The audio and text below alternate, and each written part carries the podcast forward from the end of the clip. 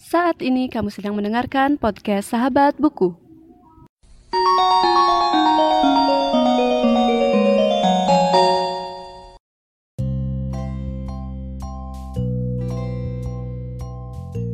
Sebelum dengerin episode kali ini, jangan lupa untuk follow podcast Sahabat Buku di Instagram at podcast Sahabat Buku dan di Twitter at Sahabat Buku underscore.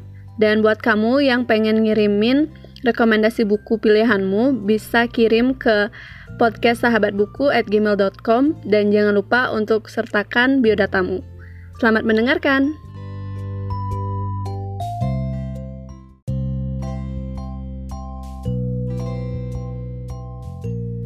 Halo semuanya dan selamat datang di podcast Sahabat Buku. Dan di episode kali ini aku akan membahas satu buku yang mungkin udah nggak asing banget sama teman-teman, terutama untuk konsep dari buku ini yaitu konsep Ikigai. Karena aku udah sempat juga ngebahas buku yang menurut aku sejenis sama buku yang sekarang aku akan bahas, yaitu The Book of Ikigai karya Ken Mogi. Nah, di episode sebelumnya aku udah sempat membahas buku dari Hector Garcia yang judulnya Ikigai. Oke, jadi tanpa berlama-lama kita bahas langsung bukunya. Nah, di tagline dari covernya udah ada kata-kata untuk hidup seimbang, lebih bahagia, dan panjang umur. Jadi mungkin kategori dari buku ini termasuk bisa dibilang pengembangan diri ya. Dan aku bakal bacain sedikit sinopsis yang ada di belakang bukunya. Perkenalkan Jiro Ono 91 tahun, chef bintang 3 Michelin paling tua di dunia yang masih hidup.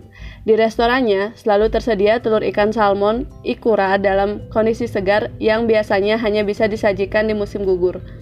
Ono memijit daging gurita selama satu jam agar empuk dan enak untuk membuat menu guritanya yang terkenal. Saat orang-orang masih meringkuk di tempat tidur, Ono sudah tiba di pasar demi mendapatkan ikan terbaik. Tak heran, Restoran sushi milik Ono masuk daftar restoran kelas dunia. Presiden Barack Obama bahkan memuji karya Ono sebagai sushi terlezat yang pernah disantapnya. Rahasia Ono adalah ikigai, filosofi hidup ala Jepang yang memberikan motivasi, semangat, gairah, dan tujuan untuk menjalani hidup. Dalam The Book of Ikigai, brain scientist Ken Mogi menunjukkan keajaiban Ikigai melalui kisah-kisah inspiratif. Nah, siapkah Anda menemui Ikigai Anda sendiri?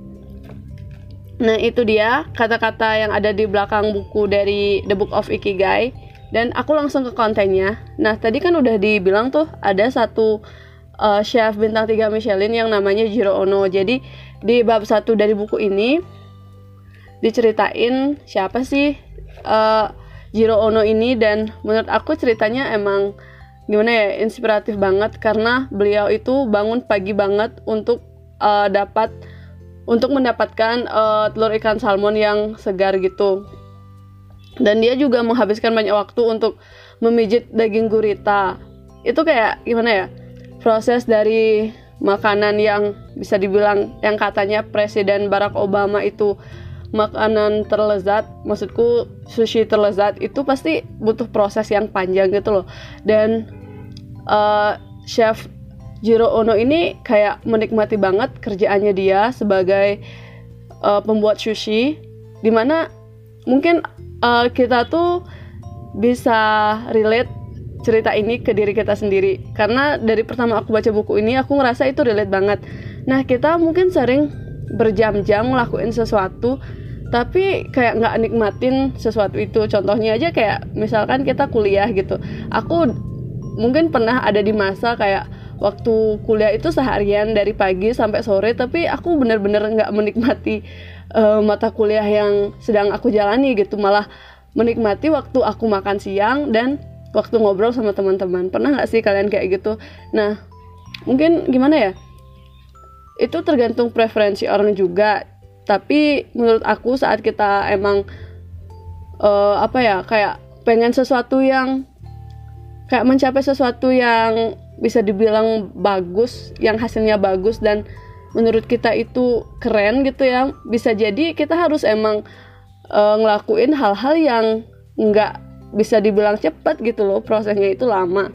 Dan contohnya kayak uh, si pembuat sushi ini uh, Chef Jiro Ono yang katanya bangun pagi-pagi untuk mendapatkan bahan-bahan masakan yang paling segar dan membutuhkan waktu yang cukup lama untuk uh, memasak makanan yang enak dan juga empuk gitu.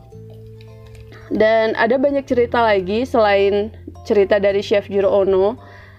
Di bab keberapa gitu aku ngebahas uh, buku ini membahas tentang uh, bagaimana atlet sumo itu dalam bertanding kayak yang menang itu nggak merayakan pertandingan sumo itu dengan kayak hura-hura banget karena dia menghargai uh, pihak yang kalah gitu. Jadi menurut aku ini gimana ya? sama aja sih kayak kita mungkin waktu berada di titik tertinggi dalam hidup kita tuh nggak boleh terlalu apa ya kayak terlalu hura-hura gitu karena ada masanya mungkin nanti kita yang bakal ada di paling bawah atau berada di posisi yang benar-benar kayak hampir nggak bisa ngapain gitu. Nah, yang namanya hidup tuh kayak roda berputar. Jadi mungkin saatnya sekarang kita di atas dan juga ada saatnya kita berada di bawah. Dan aku benar-benar tertarik pada bagian belakang buku ini yaitu di sini ada lima pilar ikigai di mana menurut aku ikigai ini bisa uh, dihubungkan dengan uh, minimalisme menurut aku pribadi. Karena uh, dari apa ya kayak dari pilar-pilar ini ada beberapa yang bisa kita sangkut pautkan dengan minimalisme. Nah, contohnya di pilar pertama awali dengan hal-hal kecil. Jadi hal-hal kecil yang esensial yang hanya penting yang gimana ya tidak bisa dibilang kayak tidak berlebihan gitu loh hal-hal kecil yang mungkin penting tapi nggak terlalu kayak gimana sih kayak bisa dibilang nggak uh, banyak-banyak banget tapi bisa memberikan kita kepuasan terhadap uh, benda atau barang yang kita miliki itu. Nah, pilar kedua namanya bebaskan dirimu. Nah, ini tuh menurut aku yang paling relate sama minimalisme soalnya aku sempat baca di buku apa gitu ya tentang kita tuh harus kayak rilis uh, perasaan kita terhadap barang-barang yang kita miliki sehingga kita harus uh, berani untuk uh, melepaskan barang-barang itu dari hidup kita gitu. Jadi agak relate gitu sih jadinya dari uh, pilar ikigai ini ke uh, kehidupan minimalisme. Dan pilar ketiga judulnya keselarasan dan kesinambungan. Nah, ini tuh kayak mungkin bisa dibilang hubungan kayak hubungan kita dengan alam sekitar gitu ya. Kayak kita tuh harus menjaga keseimbangan dalam hidup sehingga uh, kita tuh bisa hidup dengan tentram dan damai gitu. Dan yang keempat namanya kegembiraan dari hal-hal kecil. Nah, menurut ini, menurut aku hal ini uh, sering mungkin kayak dilupain sama orang-orang karena gimana ya? Mungkin eh, hal-hal yang membuat orang-orang bahagia tuh bisa jadi hal-hal yang kayak sulit digapai gitu. Dan mungkin orang-orang bisa bisa aja kayak ngelupain hal-hal kecil yang sebenarnya bisa aja ngebuat dia bahagia. Mungkin orang-orang ada yang bilang kayak e, kalau aku punya uang aku bakal bahagia. Aku punya mobil aku bakal bahagia. Tapi dia nggak ngelihat gitu. E, di sampingnya ada istrinya yang selalu setia menemani anak-anaknya yang selalu bermain kayak bermain dengan canda tawa dan juga dia memiliki orang tua yang dari kecil merawatnya hingga dia dewasa. Nah, hal-hal kayak gitu yang mungkin kita sering lupain tapi padahal hal-hal itulah yang bermakna buat hidup kita. Dan yang terakhir, pilar kelima, hadir di tempat dan waktu sekarang. Nah, ini juga uh, menurut aku sering dilupain sama kita-kita ini karena ada saatnya kita tuh emang pengen banget ngejar sesuatu di mana sesuatu itu terkesan jauh banget, lama banget dicapainya dan butuh uh, kerja keras yang uh, super super keras gitu. Tapi di sisi lain kita malah lupa dengan kehidupan kita yang sekarang, di mana kita sedang berada dan di waktu apa kita sekarang gitu.